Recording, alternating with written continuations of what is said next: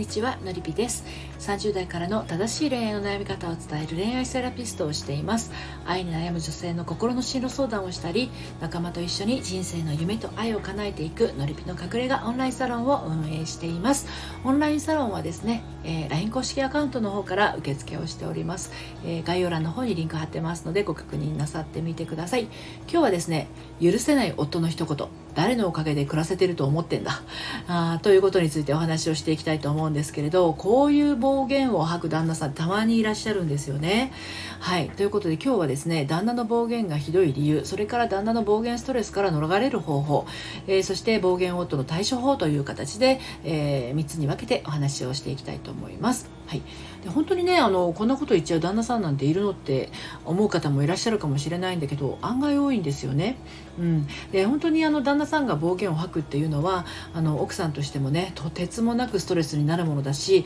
なんかこう暴言を吐かれるたびにですね離婚という2文字がよぎるきっかけにも本当になりやすいものですねあの夫婦で罵り合うような暴言の吐き合いもあの子供がいればね本当に悪影響ですしただあのこんな風に言われてねあのすごすごと言い返せずにいるのももう本当尺ですよね。はい。ということであのお話をしていきたいと思うんですがこの内容についてはですね、えっと、公式サイトの、えー愛のトリセツというコラムの方で読むセラピーですね。夫の暴言誰のおかげで生活できると思ってるんだという内容でですね文章の方でも綴っています。概要欄の方にリンク貼ってますのでそちらからお読みになってみてください。はい。ではまず最初にその旦那の暴言がひどい理由についてなんですけれども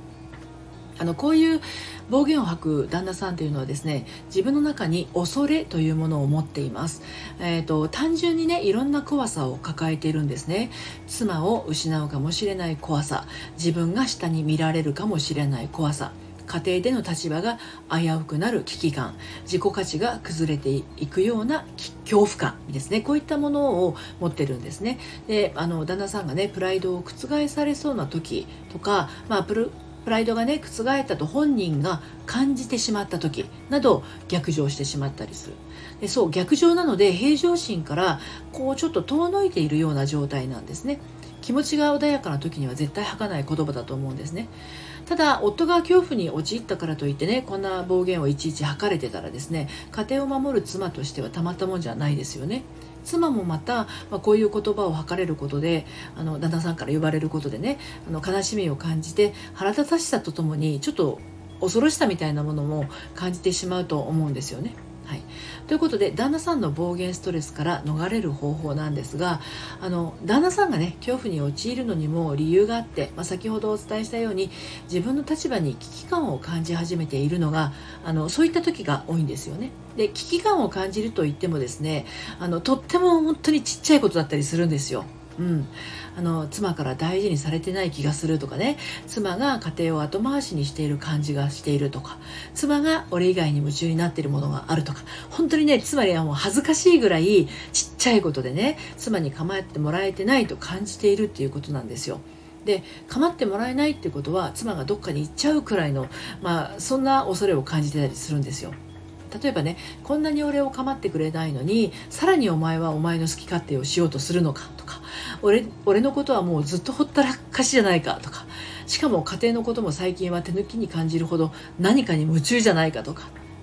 子供の世話だって明らかにどうでもいい感じになってるじゃないかみたいな。本当ねあの子供かっていうぐらいそんな捨て台詞を吐きたくなるほどね情けない心情が隠されてるんですけどそれを言えないからあの暴言化しちゃうんですね。反抗期の子供とねあんまりあの実は変わりなかったりするんですね、はい、でそういうあの暴言夫の対処法なんですがまああの可能な限り優しく接してあげてくださいということですね。妻が甘える頼るっていうことを普段あの大変推奨している私なんですけどこういう旦那さんの場合は甘えさせる頼らせる時間も本当に必要です。夫婦はねどちらか一方が甘える頼るではなく、まあ、お互いがバランスよく甘え頼りそれをし合うっていうのがねあのいいんじゃないかなと感じているわけですね。片方ばかりが甘えていては甘えられる方が疲れてしまいますね。片方ばかりが頼っていては頼られ続ける方は倒れてしまいます。お互い持ちつ持たれつなんですね。夫婦ですからね。そしてね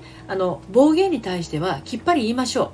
それを言っちゃおしまいよねってね。きっとあの旦那さんもハッとすると思いますよ。はい、ということで今日はですねあの夫の暴言であの許せない旦那さんの一言誰のおかげで生活できると思ってんだそういった言葉吐かれたらですねあのだだっこ発動中の旦那さんにちょっと優しくしてみるっていうことですね。そしてきっぱりそういう言葉はなしっていうことをですね伝えてください。はい、えー、あのオンラインサロンやってますけれどねそちらの方でも夫婦の在り方についてお伝えをしています。はい。最後までお聴きいただいてありがとうございました。それではまた。さようなら。